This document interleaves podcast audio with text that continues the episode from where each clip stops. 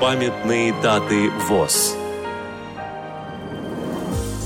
27 июля. 125 лет со дня рождения Елизаветы Яковлевны Тараховской, русской писательницы, члена Союза писателей СССР.